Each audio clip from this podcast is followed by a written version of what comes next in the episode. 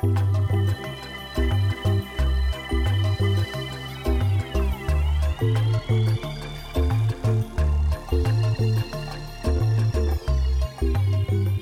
everyone, and welcome back to this edition of the SportsPro Stream Time podcast. My name is Chris Stone. I'm the community lead here at SportsPro, joined as always by our CEO, Nick Meacham. And we're also joined by a special guest today. I'm going to do my best. Her name is Marion Ranchet. Uh, hopefully, I've done my best French accent as possible. But, uh, Marion, before we get jump in, can you just give everybody a quick background on yourself? Yeah, absolutely. Uh, thanks for having me, guys, and uh, good pronunciation. Well done.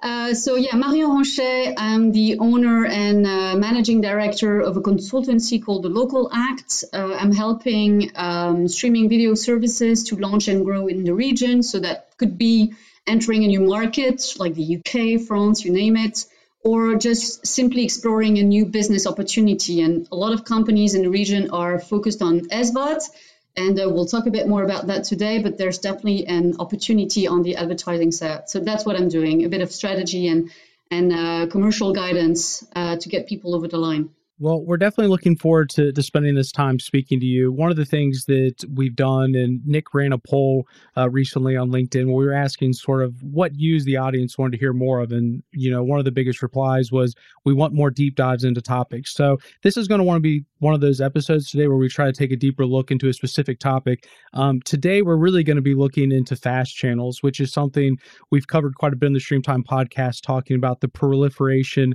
um, of ad based video distribution. But fast channels is one maybe there's definitely a lot of talking around, but maybe not something that everyone quite understands, uh, maybe as much depth as they think. So we felt this was a really great topic to, to dive into with Marion being our expert. So, Nick, before we, we jump into that, I don't know if you want to add any further context and sort of where you see this space at the moment.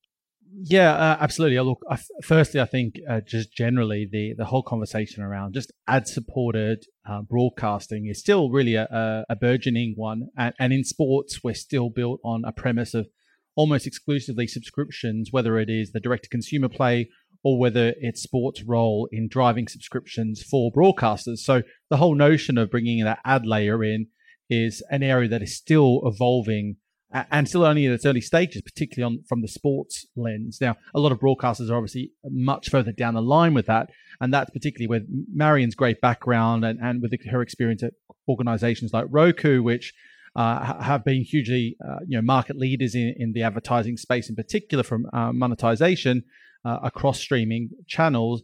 Um, there's a lot to dig into here, where I think you know, fast is going to play a huge role in sports consumption in the future, and there's a whole a whole host of different directions that could go. So hopefully we'll dig into some of that today.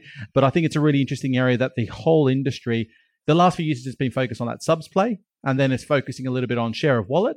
Uh, and now I just think it needs to focus down on really what advertising is going to play, and and particularly the fast model is going to be become ever present alongside with what's happening on connected TV. So we'll dig into a lot of that. I think now some of it I have a, a good sense of, some of it I have no idea on, and I'm hoping Marion can help us see uh, the wood through the trees. Absolutely, we're all here to learn, even you and I. Um, so we'll jump into it. You know, Marion, at the most basic level, how would you define fast channels? So, like any acronym, let's start with what it means. So, it's free ad supported streaming TV. And, and the term was coined back in 2019 by a US analyst, uh, Alan Wolk. And he was talking about a company called Pluto. Uh, who launched in 2014 out of LA. And at the time, everyone was looking at them funny, thinking these guys are stitching, you know, library content together. What what, what is that? Uh, you fast forward to today, uh, so fast, it's TV basically. It's just TV in the age of streaming. So everyone was saying, "Oh, linear TV is dead." Actually, we're seeing that streaming is craving for uh, that linear experience, and this is what fast is all about. And yeah, I think that's a really good starting point. Just quickly, Marion, I guess what what what is fast not? You know, so I think when people start talking about it, they sort of get into get confused with yeah. the ad supported layer of what some of the platforms do. So just can you just quickly sort of di- yeah. differentiate the ad supported side versus just what fast is itself? Yeah, absolutely. That's that. That's a good point. Uh, so you have fast on one side, and you have AVOD, ad supported video on demand. And I think essentially, Uh, it's content that you can watch on and you know uh, ad basis, right? So it's free. The difference being that on one side you need to be proactive. It's on demand, so you have a catalog of content that you browse through, and then you start watching content. Versus uh, fast, it's really someone who's done that work of programming uh, a channel for you guys, and you come in and you know you start watching whatever is on. That's that's why it is closer to uh, the linear TV business in a sense than it is to what we've seen in the SVOD space these last few years. Would you go as far as to say that uh, this is getting a bit crystal ball like and looking a bit further ahead, probably uh, something you would ask at the end of this sort of conversation. But do you think it is effectively going to be a true linear replacement as we just become completely uh, connected in this sort of connected device streaming world that we uh, are seeing. You know, not yeah. not in a few years' time, but where we're heading, depending on the markets, obviously. Well, you know, at the end of the day, it pertains to the way it's distributed, right? So on one side, you have a signal, you need a license. On the other, it's streaming. Uh, so yes, maybe in a few years' time, you know, uh, all TV will be only streamed. Uh, we're definitely not there yet. Uh, but what's interesting is that everyone was saying, "Oh, you know, linear TV is dead, etc." And then you look at 2022, people are actually craving for that lean back experience. Uh, SVOD, it's amazing, but it brought this paradox of choice, and there's so much that you're lost, right? So you're actually happy in a way to uh, rely on someone else's expertise to say, okay, this is on. You know, take a look at that. Are you are you keen to watch that? Uh, so I think clearly, uh, and also depending on the region, uh, in Europe, we're still very fond of watching linear TV. Right, we're not seeing the same. We'll speak to that a bit more, but we're, we're not seeing what we're seeing in the U.S., where we see so many people, you know, turning their, their back away from uh, from TV and uh, and pay TV. And just, I think, to keep finally wrapping up the picture of what fast is and isn't, uh, in terms of what we're hearing with examples with platforms like um, like Netflix, from what I understand, they're not looking at a, at a fast model. What they're looking at is uh, as an ad supported, so there'll be ads um, either delivered native uh, interstitially in, in the content or in between programs, but they're not looking to create a fast product, right? And that's just, I think, again, a, a, more of a tangible example of what it is and isn't. Yeah, absolutely. But having said that, I think that once you go into that ad supported space, you know, you're eventually you're going to do on demand and live. And so if you look at uh, Paramount, it's a good mm-hmm. example where they do both, right? And uh, for now, they're keeping things separate. So you have mm-hmm. Paramount Plus on one side, you have Pluto on the other. Uh, but it's going to make more and more sense to actually have an hybrid product where you can watch content, uh, you know, ad free against ads on demand and then you can complement this you know overall offering by fast channel so i would not exclude netflix doing that. And actually they did uh, an interesting experiment a year ago and i don't think it panned out. But in france they did some sort of a linear uh, feeds right? So you were tuning in and that was one way. It was just an a b test i think because i haven't heard any other market where they did it and i haven't heard about it in the last six months. But this thing where it's all about helping the consumer to find something to watch, right? So you could have, I don't know, you could have a fast channels that rolls over, you know, uh, all the new contents coming up. That's one good way to do that, like a barcode channel of some sorts. And they could do, you know, a, a Stranger Thing or whatever, right? That is themed. And all of that, it's a matter of finding a way to uh, get people to discover more, more content, right? So I wouldn't exclude it. I actually expect them to do it. Disney will be doing that. I'm thinking, you know, even sooner than that. Uh, to just and to keep digging into this a little bit further, for because I think we, once we've got the scene set, then we can dig into a bit more sports stuff. But where do you get access to fast mainly? From what I understand, uh, you know, connected TVs are the are the the life force or the center of all of this sort of ecosystem, which is very interesting, obviously, because you know, a few years ago we were talking about not only cutting the cord, but everything was going to laptops and phones and so forth. And now what's happened is the technology's caught up, and now smart TVs and connected TVs are effectively just offering that replacement linear service through connected TVs. Is that the by far the primary way that that um, people are accessing fast content, or are there other areas that are also significant? No, absolutely. I think uh, if you look at Roku, so I was at Roku at the time and they launched the Roku channel, which is their own app within the Roku ecosystem. And at first, they were focused on AVOD, so really on demand content. And uh, a couple of years ago, launched uh, fast channels. Uh, you see Samsung in that space as well with the Samsung TV Plus, LG with LG channels, you know, you name it. So initially, you had Pluto, a pure player obviously for these guys the goal was to be as dis- as widely distributed as possible. So you know web mobile uh, tv telcos you name it. I, I actually don't have any insight as to where they see the most consumption right? So i don't want to make any assumption. I well i would assume it's on tvs but you know uh, i can't be sure today. When you look at samsung uh, with Samsung TV Plus, they are both on mobile and, and, and TVs, right? So in Europe, they have over 50 million active TVs. I don't have the number of, uh, of mobile, but the play is both a TV and a mobile play. Uh, and then when it comes to uh, growing from you know here on out, I would say that you know it needs to be everywhere. And and I think one of the things, and we can touch on that a bit later, is that in the US it's very developed. You have 20 plus platform, you have pure players, you are CTV manufacturers entering the space. Um, in Europe, it's still a handful of you know uh, companies in the space, and I think we're going to need the telecom operators to jump in on it. I'm not sure CTV is going to be enough in this instance. For sure. Um, in terms of you know going a little bit beyond that, what how what's the opportunity the fast channels represent compared to some of the other monetization models that that make it so attractive? Because we've seen some early signs of people adopting this. We've seen big platforms like Endeavor starting to invest in fast channel capabilities to I'd assume put into yeah. sort of a white label product. You know, why why why is this starting to catch on now and what's maybe perhaps unique about the opportunity with fast channels? Um, so again, I think it speaks to the paradox of choice, right? People are struggling uh, to look for content. Uh, they're super keen to have that lean back experience, and I think that when you're only operating in the SVOD space, you know that there's something you know that you're uh, missing here, huh? and you see a lot of people actually in the U.S. churning away from pay TV but they're going to miss TV, right? And I think fast is one way of kind of filling that gap is that you're giving these guys, you know, uh, that linear experience that they no longer have because they came into the streaming world. So that's that's one thing.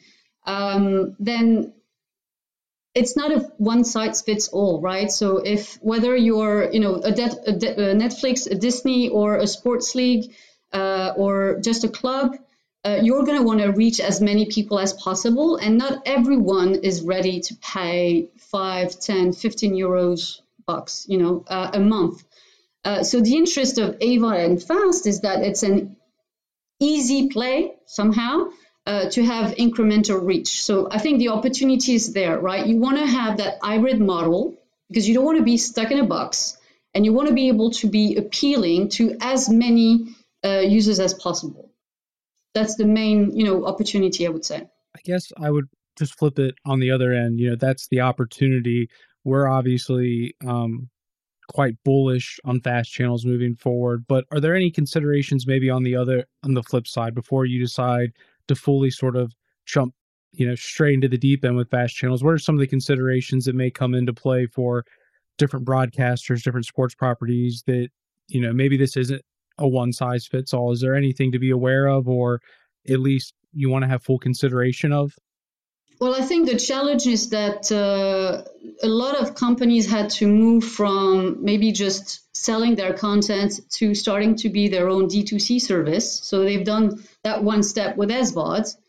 Uh, with advertising, you know, you take it you know a bit further and you see that netflix is actually partnering with someone. They're not building that capability internally just yet. So there's obviously the fact that you're going to need to have your team and your tech stack evolve to match that new uh, side of your business. Uh, and i think that's that can be quite labor intensive uh, at first.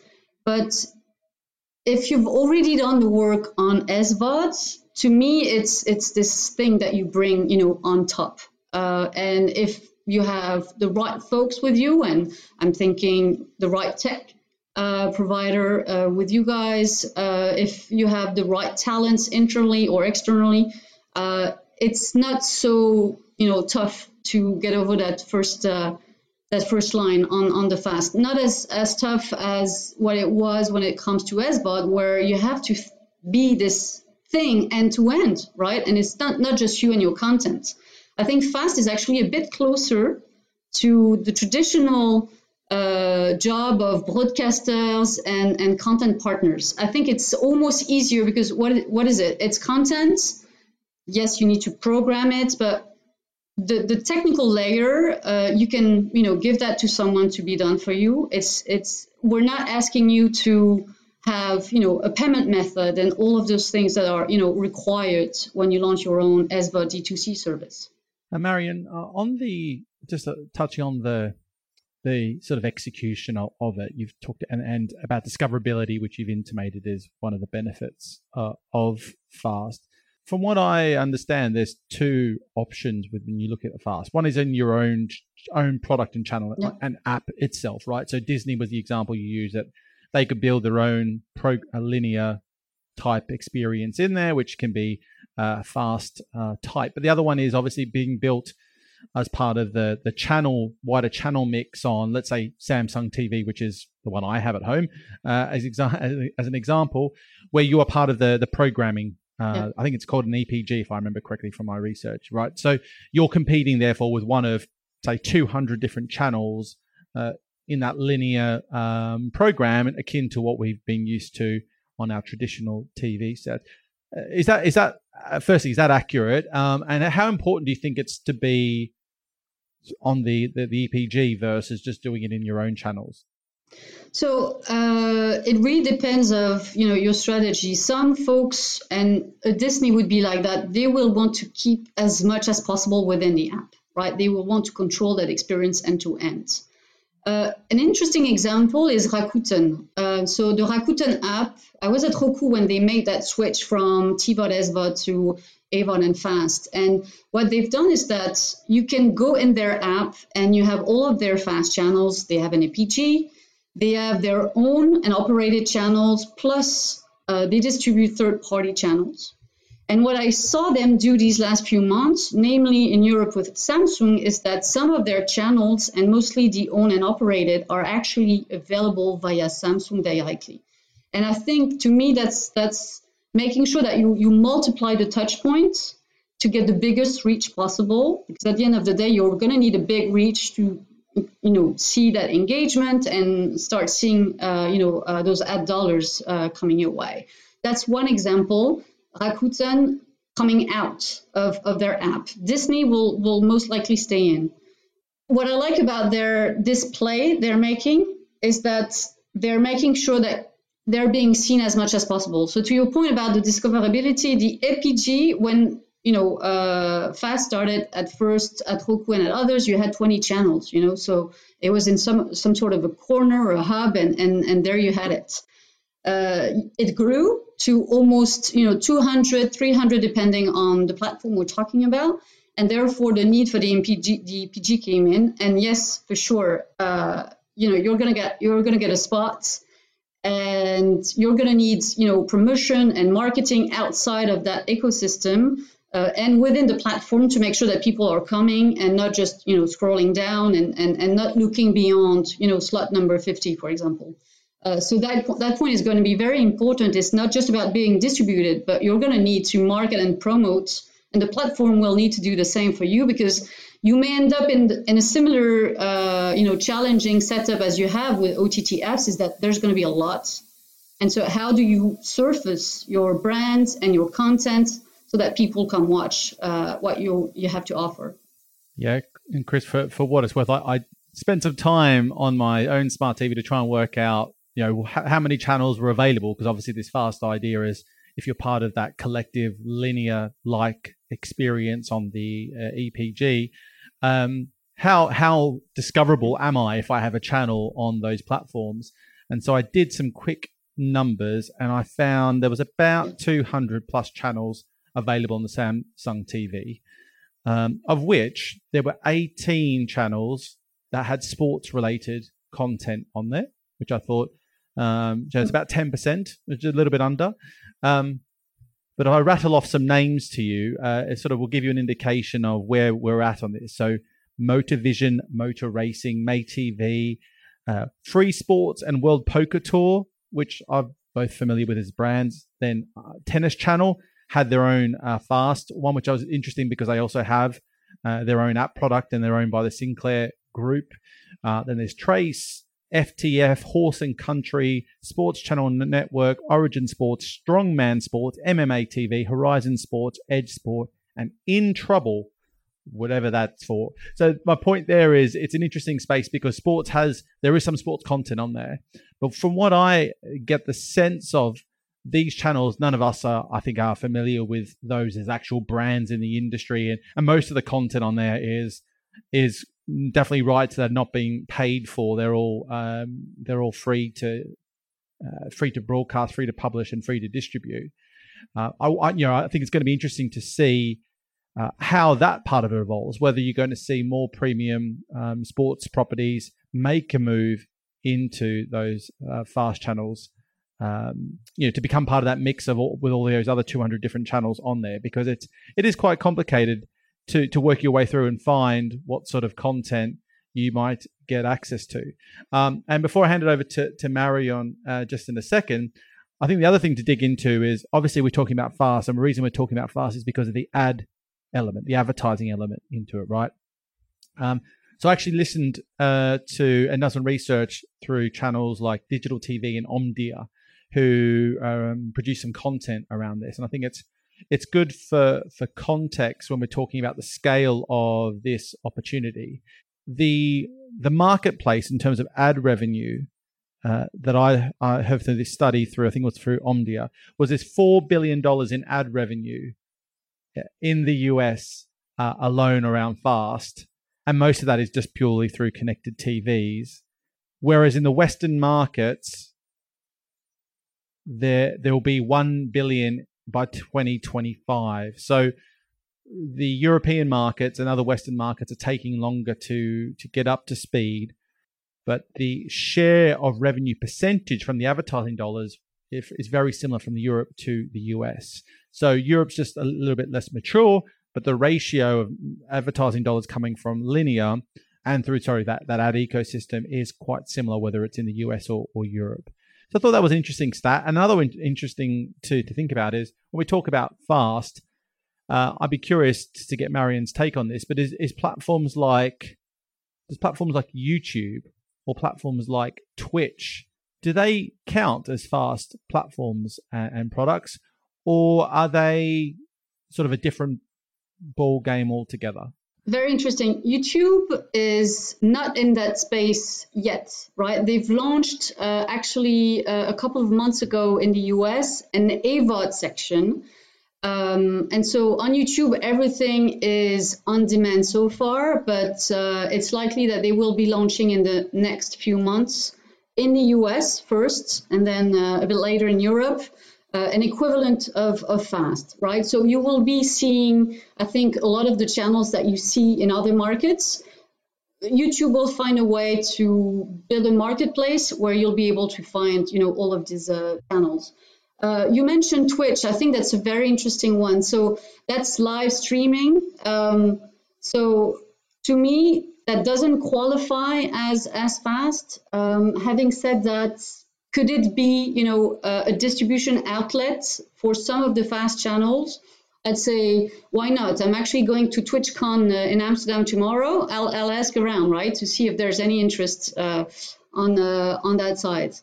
Uh, maybe getting back to what you said regarding who's in that space and the fact that there's 20 or so uh, channels in the UK.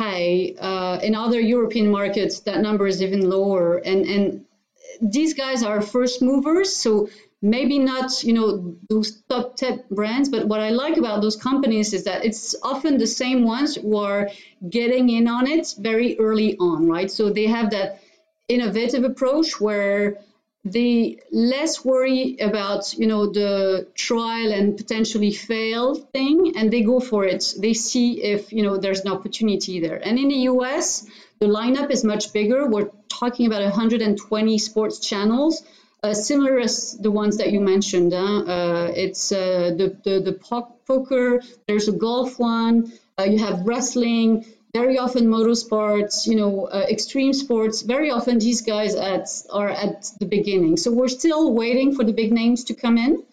Uh, but clearly, when you talk to all the different platforms operating in that space, they want sports. And, and that you guys, you know more than anyone, is that if there's one uh, segment that, you know, is still very strong on the linear side, it's it's sports. So if you're saying that you know viewers are coming to streaming, then you want sports to come as well, right? And two things. I think uh, anyone working in the sports industry needs to take a look at that because obviously, if viewers are shifting to streaming and to fast, you want to be where they are at, right? Uh, and if on the other hand, you're on the streaming side, you are saying that all TV will be streamed. Well, then you can't do without sports. Yeah, I think that transitions us nicely to start, you know, focusing this conversation more specifically within the sports sector and sort of within that list what we've touched upon these are more i guess you could say niche sports uh, or they're not necessarily those tier one properties yet. But i guess the question is you know are these the type of properties that fast is really geared towards to provide opportunity? Or should bigger tier one properties be considering this? Or i guess at, the moment who is fast set up to help the most at the current state of play so like always there's not going to be a spot for everyone because there's a moment where you know there's just going to be too many channels and i think you will see platforms doing that game of you know coming in and out. And unlike ott apps where you know there's the app store there's as many application as you want i don't think they will look at replicating that uh, in the fast space right so it's it's going to look similar to what we've seen in free tv and pay tv it, it's it's going to be a subset uh, of X channels. I can't tell you how much is the good number. I don't know, right? Pluto has over 300 channels. They announced this week that they were reorganizing things, creating new sections, everything, which means that they have a lot and that they want to make it easier for users to navigate through, right? So, but let's say 200 is the good number. Guys who were first in this uh, market are going to fight to stay if you have bigger names coming in for sure. And I would expect bigger names to come in. I think it's going to take time because, as always, and the same went for OTT, you guys know that perfectly well, is this balance of, okay, but, you know, I'm getting so much money for these rights, or, you know, I have my SVOD, why would I make something, you know, accessible for free? So it's going to take a bit, of, a bit of time for them to understand what type of content they can actually put on that type of services that's going to uh, not only uh, not hurt the SVOD or the pay TV business, but also serve actually those bo- those businesses and you know the engagement of their you know super fans and and etc.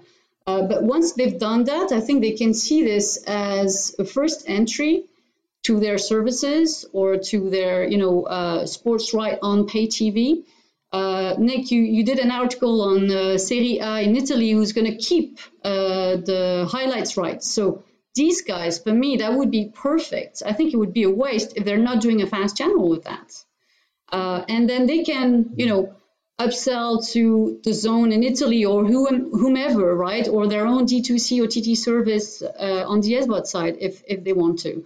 So I think there's opportunity to upsell and then you can even engage with your super fans even even more the interesting, I think, most well, I talked about it a bit before, but the advertising element of all this is the important, yeah. probably the most important part, right? Because that's where the more dollars in that space will make yeah. it more lucrative for everyone involved. Uh, I'm just curious about that balancing act of how does the advertising get there? You know, is it because there's obviously dynamic ad insertion or DAI? There is ads that could come potentially from the channel itself, or are they coming from the platform? Uh, I, I believe Roku is you know one of the more powerful ad, ad businesses, ad powered platforms in the industry. Uh, from your background. So I'm guessing you're fairly familiar with that sort of space. So could you just explain how that part of it fits into into all of this about where the ads are coming from and how they're served and and how that money is distributed and shared between all the different parties? Yeah, which I think is almost the first question because then the rest is more how do you implement it, right? So there's uh, as of today there's two models you either sign with a platform and they have 100% of the inventory meaning that they will be the ones who will be selling programmatically or with direct ad sales they will uh, sell those ad breaks that you have in your content and then they will rev share back to you. So you guys you will be sharing uh, a piece of the pie basically. That's one way to go at it and that's you know companies who do not have any advertising experience uh, could actually do. Those who have a bit more muscle on that side uh, a bit more experience can actually uh, split the inventory and say you know there's x percent of that inventory that i will be selling myself and i'm keeping that revenue. And then the platform uh, will sell the rest uh, of that inventory and keep it to uh, to, to itself. So those are kind of the two models. Uh, and then in terms of how how how does it work, you know, specifically, that's where uh, guys like Amagi, Wurl, uh, in France, there's a company called Ocast. Uh, you have Frequency with Endeavor, etc. That's where these guys come in, right? Basically, they're helping you build that channel. Uh, they have systems that will enable you to put ad breaks, and then you know th- those breaks will be filled by advertising sold by you the platform. It can also, you mentioned it, it can also be, you know, uh, self-promotion. So uh, if you look on Samsung TV, some of those channels, you see that there's this two five seconds uh, image that you see and they will make a mention of their brand and maybe say you know go subscribe if you want to have more content right? So that's there's also that uh, in in in advertising marketing that you can you can start playing with.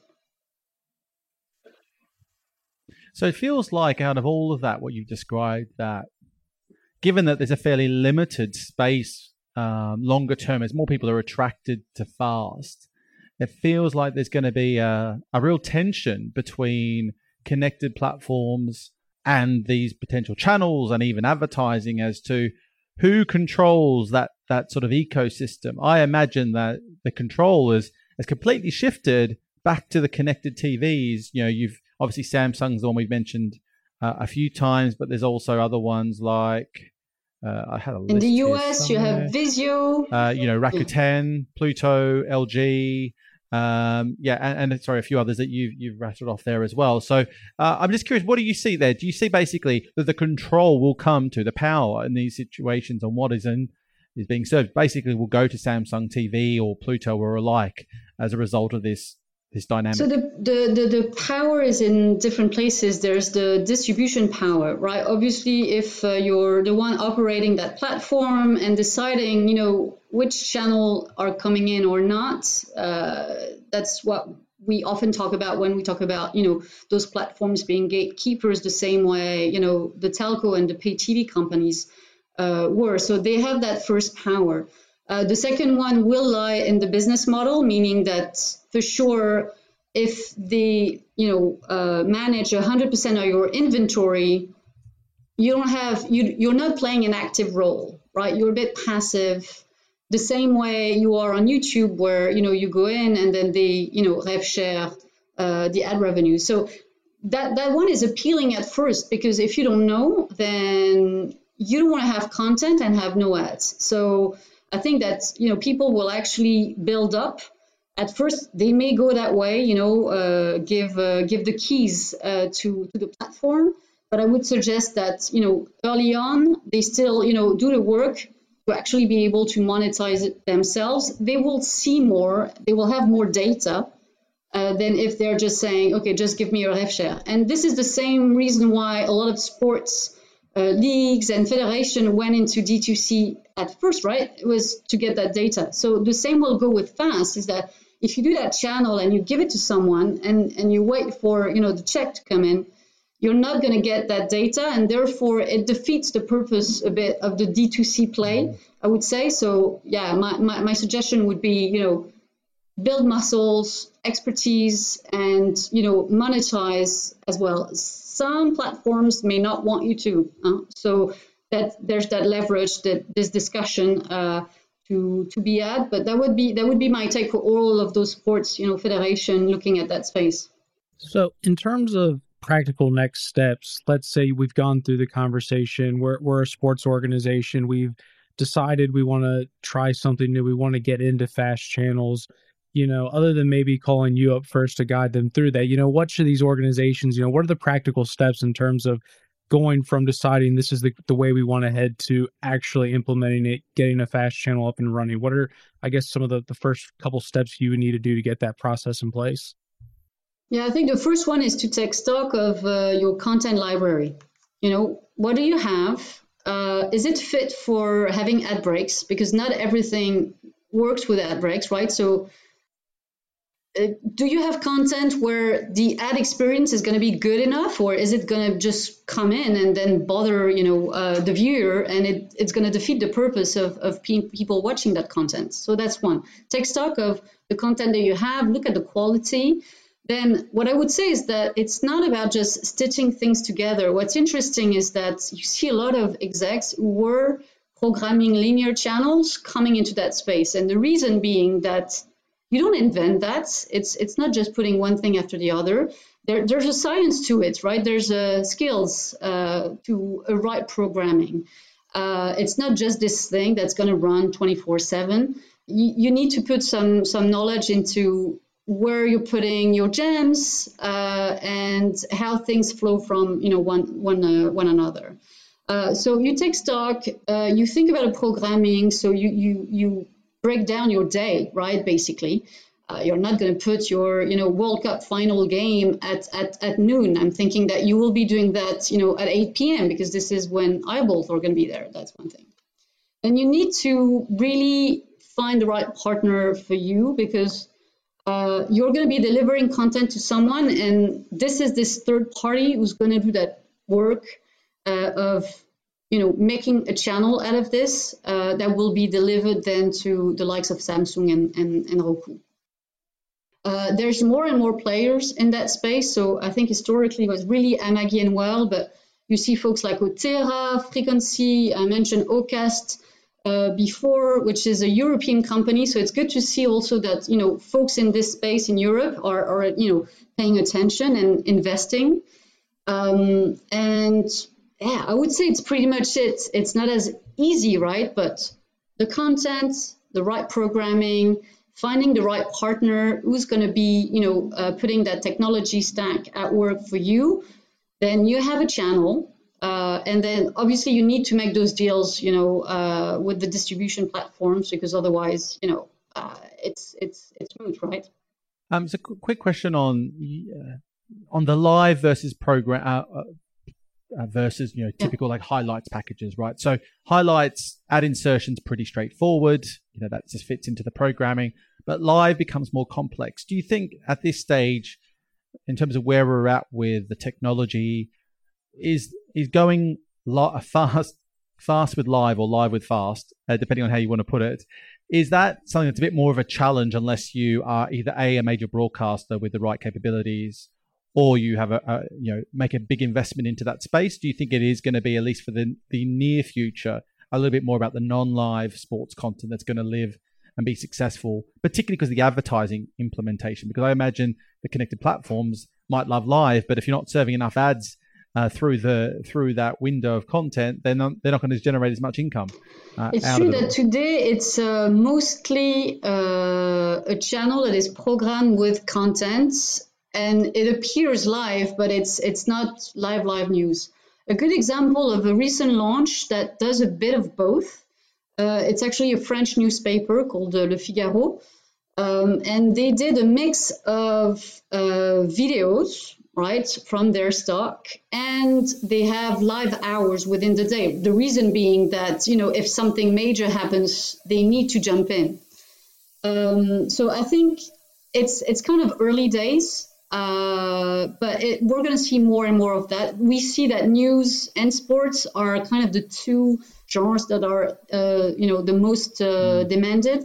And so that means that everyone needs to kind of, you know, level up and uh, and boost their game to uh, be able to deliver the same quality as the one that you know you see in in in you know broadcast. And that's where it's interesting to see folks who were historically broadcast technical providers go into that space. I think they have you know that expertise they have that backbone. Um, i'm thinking yeah amagi i read red bee uh, a lot of these guys who have linear clients are actually looking at that space now as well right? And i think they have what it takes to uh, to do that. A couple of other quick stats i want to throw at you um, to see how close we are to the market because i think whenever you can quantify these things it helps. But uh, in terms of ad load in terms of the advertising, the amount of advertising in the broadcast.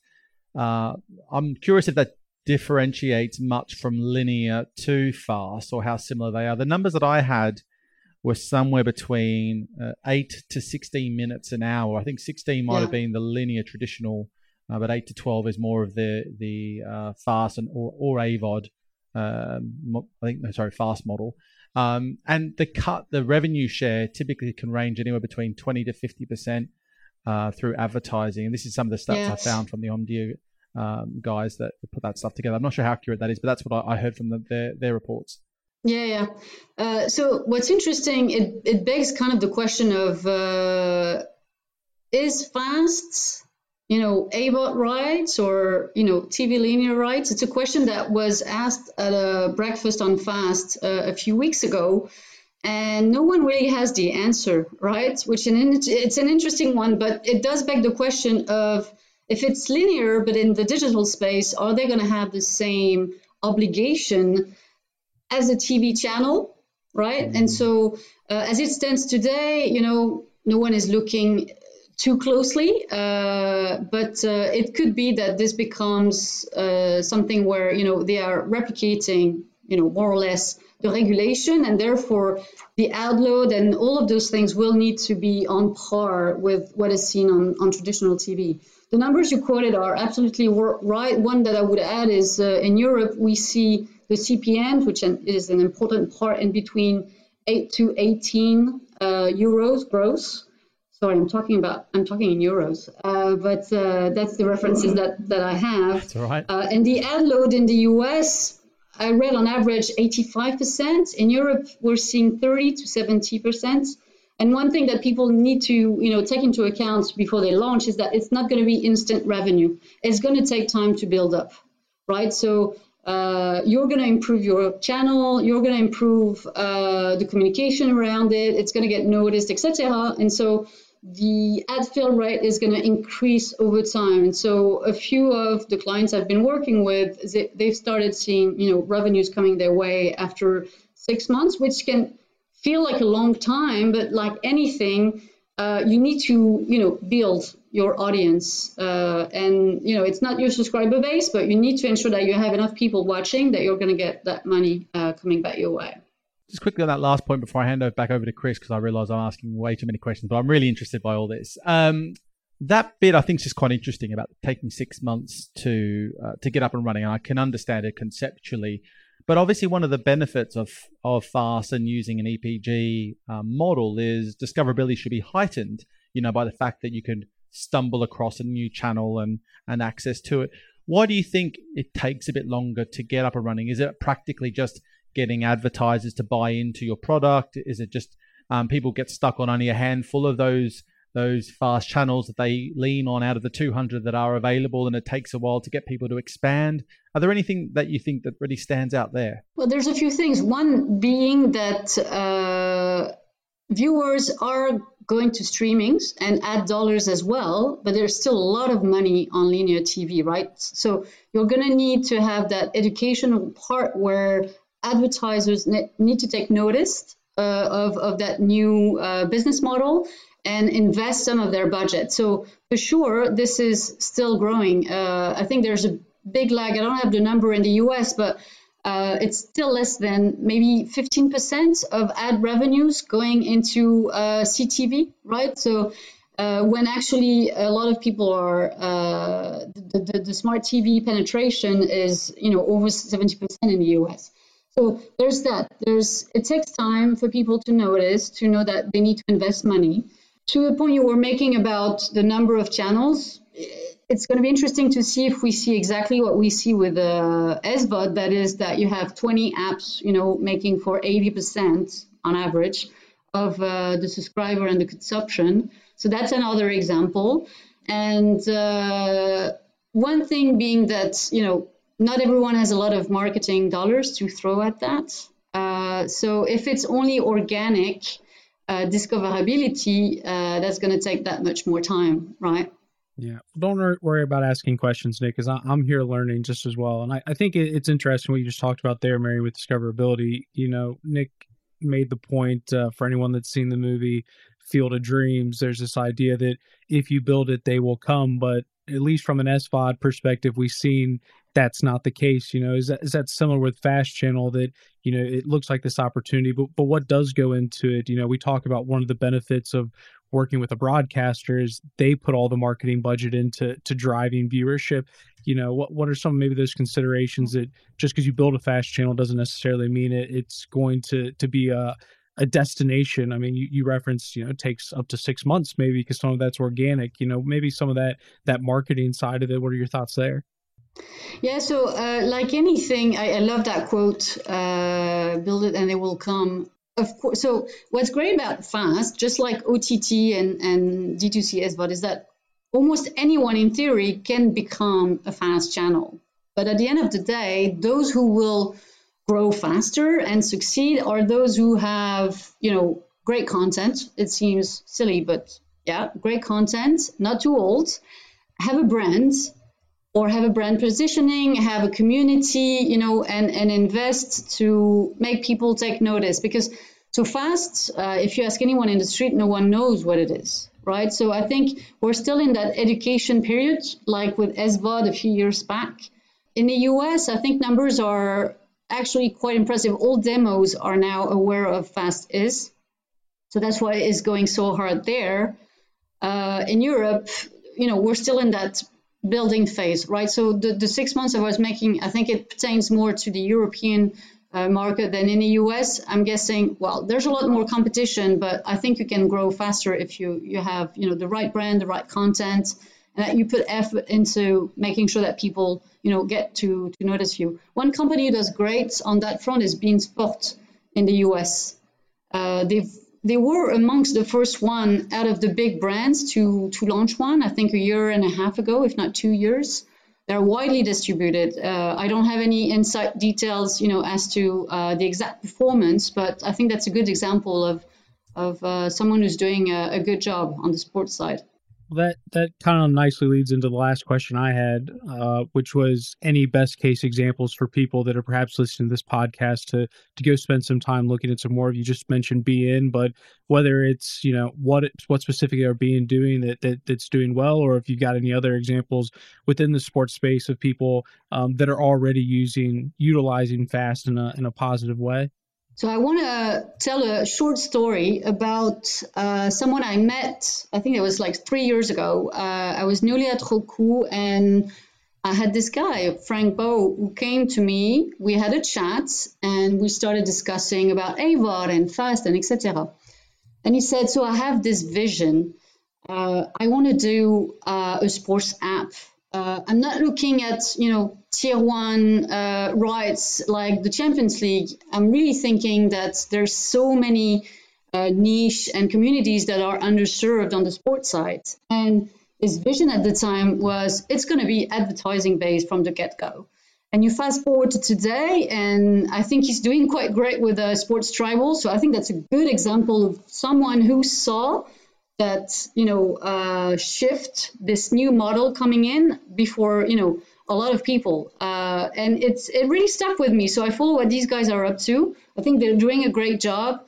Uh, some of uh, the channels you've mentioned are actually aggregated under their app. So their up, their vision is really to under sports tribal they want to have you know avod and fast content coming from you know a variety of uh, brands and, and sports team and, and uh, sports federation, etc. That's a great example. I think I'm super keen to see what these guys uh, are going to be doing in the next few months. Yeah, Frank and Joe I've spoken to before, and uh, definitely like what they're trying to do there. And initially, I'll be honest, initially when I thought heard the idea, I'm like, oh, uh, going as an mm. ad-only product in this marketplace is tricky considering where it was. But that was a few years ago, and and now it feels like that that whole idea and concept is ready made yeah. for where we're heading. Um, so definitely looking forward to seeing where they get to with with Sports Tribal. That's for sure. Absolutely. Well, Nick, I, am running low on questions now. I know we could certainly talk more, but unless you've got anything more for Marion, um, I I at least have learned plenty through today. But if there's anything you're still trying to to learn from this, I'll open the floor to you. No, no, I think I think we've you know we've we've had uh, plenty of great stuff in here, and it could be a bit of an overload of information. Um, I just, Marion, I think to wrap up, we've touched upon already, but in summary, if you if you could just give us a sense of what are for anyone from the sports industry who's considering, I guess, just a, their content, their streaming strategy, what what what are some of those key considerations in short that are that you have to have around fast? So one, I would say start now uh, because uh, I think the doors are going to start to close in the sense that there's going to be just too many channels and it's going to be harder to get in. So I would say make a small bet of you know uh, getting in on it, uh, even if Europe, for example, is not as advanced as the US. That would be my number one. Uh, really take stock of all the content that you have because I, I, I do feel that there's so much out there and most of the time it's not being seen or watched because yeah, people have to go through it. So I've heard a lot of people saying, "Oh, it's incredible. People are starting to watch and like things that, you know, I had never thought about before. I was struggling to find a way to feature that." So that that would be number 2. Uh, and then, you know, obviously uh, be mindful of but they know how to do that right the rest of their business so how does that fit into you know the grand scheme of things and of course and again, I'm sure they will do that too, but find a way to be well accompanied uh, on the tech side, uh, on the advertising side, and don't necessarily, you know, give the keys. Find a way to be active because you're going to learn, uh, and then you know you'll be able to to uh, learn a lot more by doing that versus you know just giving the keys to someone else. Um, Look, I think that that's great advice, Chris. And I would just add a couple of things that I've sort of taken away quickly from this conversation. Is obviously fast is big on discoverability. It's opening up new revenue streams uh, through this advertising area that's only just evolving. It's going to be able to drive more value from sports properties content, particularly the non-live, in the immediate future. Um, there's there is a lot of data access, which I think is an important part in all this, given what we've been talking about if you do start working with some of those connected TV platforms. And it does sound like it's going to become an absolute supply and demand problem where getting in now will be really valuable. So um, I'd say to, to Marion's point, start looking at this now seriously and, and work out how you're going to tackle it because if you're too late to the party, you might not be able to get in. Absolutely. Well, I appreciate you taking the time to speak to us today, Marion. Um, certainly was an insightful session. I'm sure whoever listens to this podcast is going to come out feeling much more confident um, as they approach the fast topics. So I do want to say thank you again for joining us today. Thank you for having me, guys. It was it was blast. Awesome. Well, hopefully everyone you learned as much as we did. Um, do feel free to reach out to Marion if you do have any questions about fast. Before you go, myself and Nick would just like to thank you for tuning into this episode of Streamtime. If you found the episode insightful, please make sure you like and subscribe on whichever platform you listen to. As a growing podcast, we'd greatly appreciate your support in sharing or writing a review. Ultimately, we want this podcast to not only entertain you, but also hopefully help you navigate the digital sports landscape. If you have any feedback on previous episodes or any topics and speakers you'd like to hear from in the future, please don't hesitate to reach out. You can find myself and Nick Meacham on LinkedIn or on Twitter. My Twitter handle is at SportsProChris1. Nick can be found at SportsProNick. Of course, if you want to stay fully up to date on the sports business news cycle, please make sure to visit the SportsPro Media website or sign up to one of our several newsletters to make sure you don't miss anything. Once again, thank you, and we look forward to you joining us next week on the Streamtime podcast.